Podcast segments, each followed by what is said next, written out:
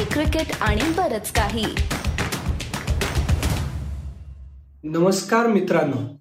सीसीबीकेच्या म्हणजेच coffee cricket आणि बरच काहीच्या या नवीन भागामध्ये आपलं सहर्ष स्वागत आहे. सोळा नोव्हेंबर दोन हजार तेरा ही तारीख तुम्हा आम्हा सगळ्या क्रिकेट प्रेमींच्या डोक्यामध्ये एकदम कोरली गेलेली आहे.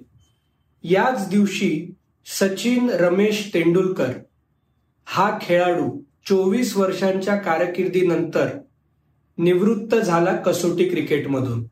त्यानंतर चारच दिवसांनी मुंबईतल्याच मैदानावरती शतकांवरती शतक एकाच डावात करून मुंबईचं मैदान गाजवत होता एक चौदा वर्षाचा मुलगा जो रिझवी स्प्रिंगफील्ड या शाळेकडनं खेळत होता.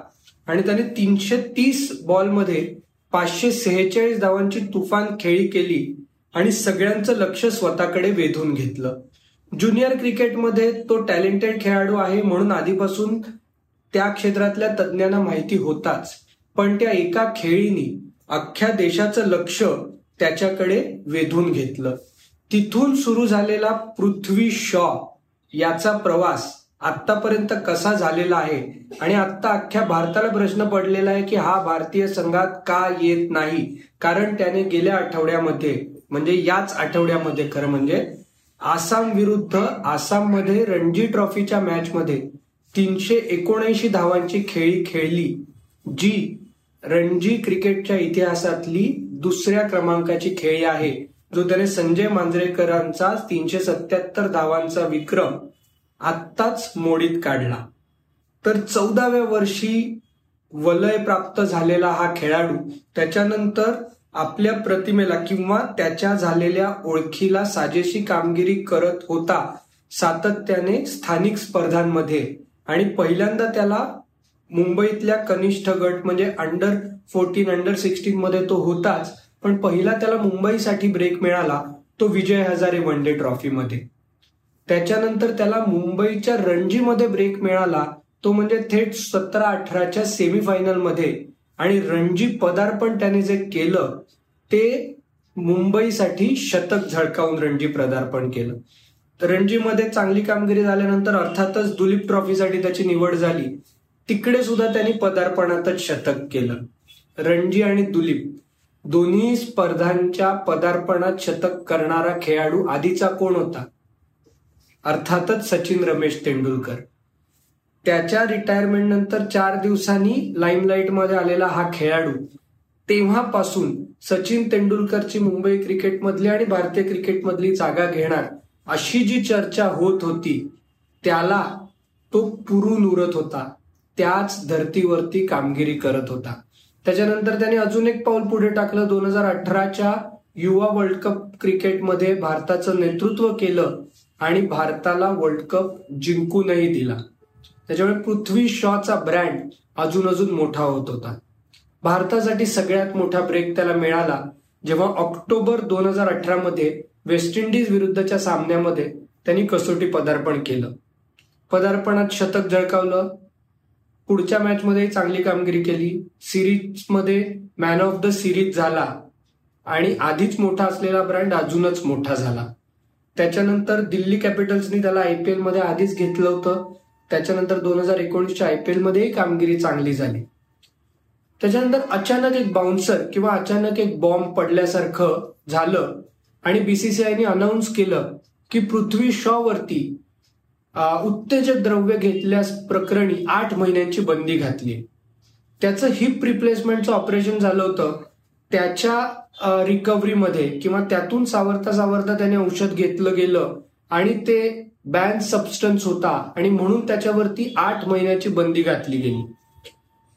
त्या क्षणापासून जे पूर्ण चढत्या क्रमाने जाणारं करिअर होतं पूर्ण सचिन तेंडुलकरच्या पावलावरती पाऊल ठेवून किंवा वीरेंद्र सेहवाग नंतर भारताला मिळालेला धडाकेबाद सलामीवीर म्हणून असं जे चित्र निर्माण झालं होतं त्याला एकदम धक्का बसला आणि त्या क्षणापासून पृथ्वी शॉ आणि गोंधळ हे समीकरण चालू झालं.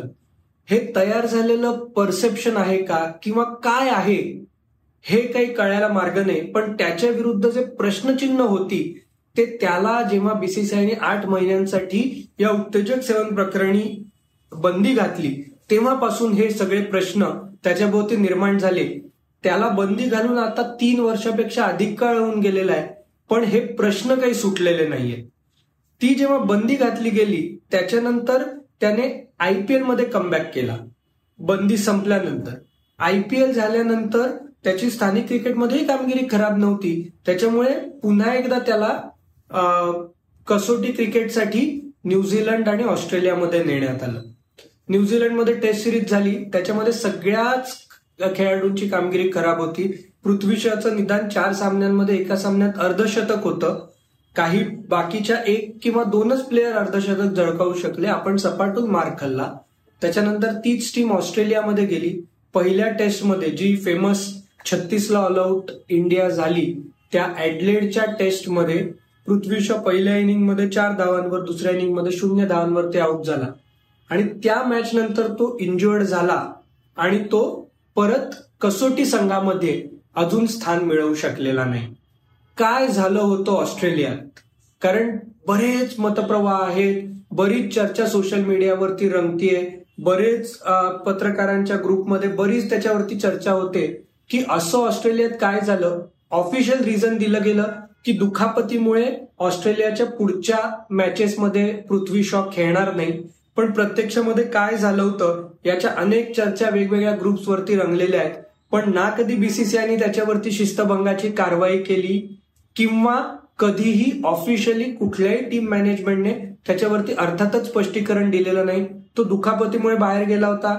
त्याच्यानंतर नॅशनल क्रिकेट अकॅडमीमध्ये त्याचं रिहॅबिलिटेशन झालं आणि त्याच्यानंतर तो स्थानिक क्रिकेट खेळायला परत आला.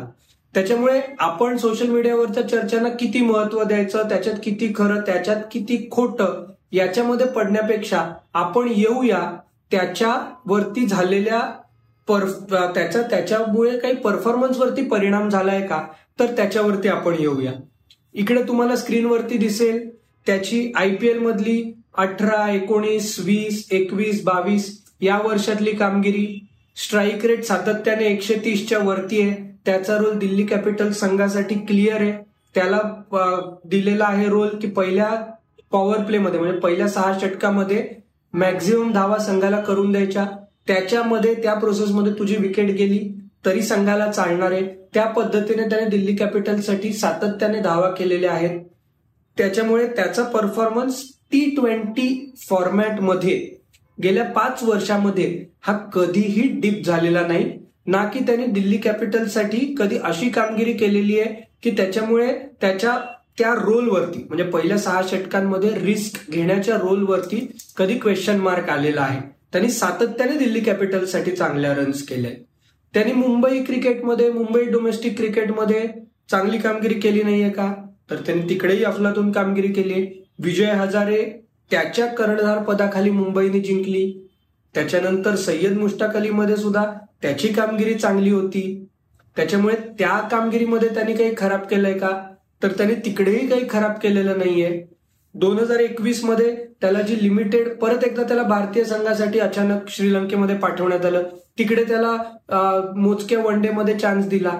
पण गेल्या चार वर्षामध्ये पृथ्वी शॉची जी स्ट्रेंथ डेव्हलप झालेली आहे किंवा जी त्याची जमेची बाजू आहे जी भारतीय संघासाठी कमकुवत बाजू आहे की पॉवर प्लेच्या षटकांमध्ये चांगली फलंदाजी करणं त्याच्यासाठी तो योग्य पर्याय आहे. पण त्या फॉर्मॅटमध्ये अजून त्याला भारतासाठी एक सामना खेळायला मिळालेला आहे. एक सामना. आणि आत्ताच्या त्याच्या तीनशे एकोणऐंशी धावांच्या खेळीनंतर त्याला टेस्ट टीममध्ये का घेत नाहीत अशी जोरदार चर्चा चालू झालेली आहे.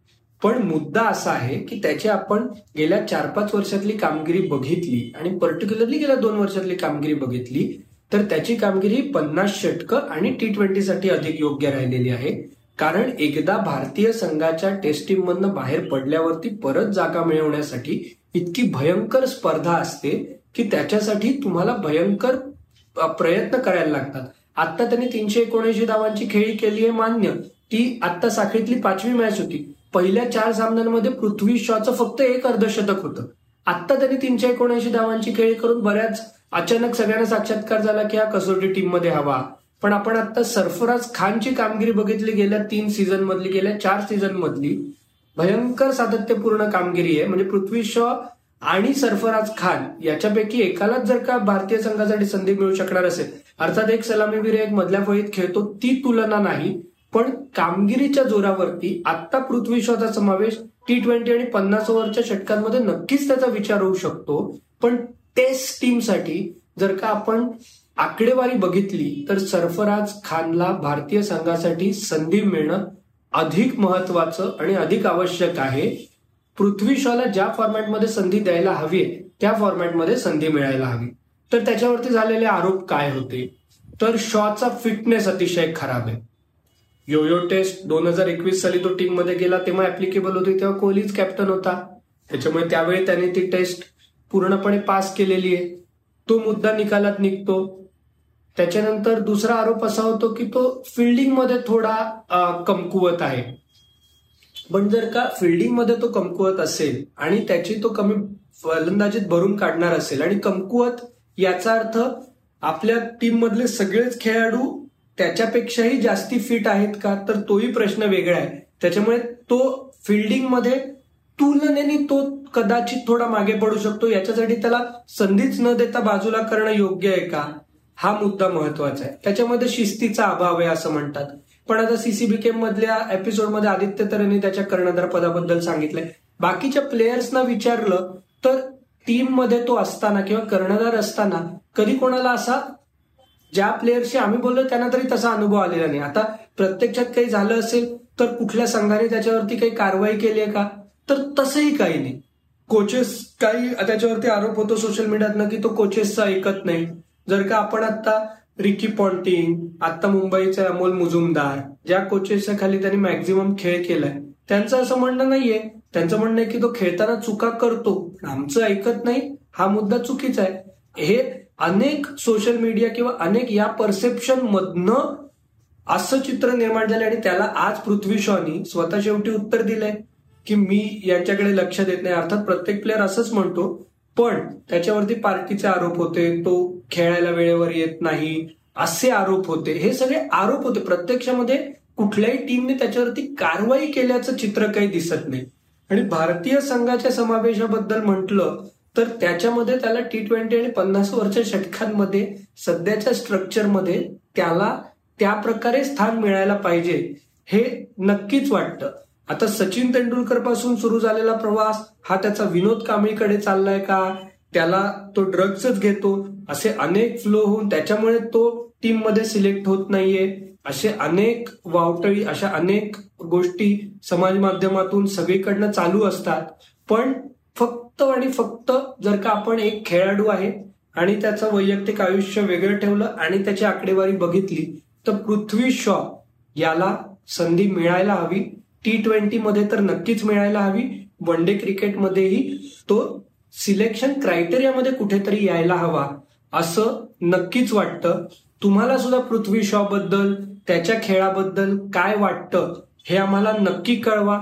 हा एपिसोड कसा वाटला हे सुद्धा आम्हाला सांगा. आम्हाला युट्यूबवरती सबस्क्राईब करा. आमची वाट बघत राहा. आम्ही पुढच्या एपिसोड अजून चांगल्या प्रकारे घेऊन येण्याचा प्रयत्न नक्कीच करू. धन्यवाद.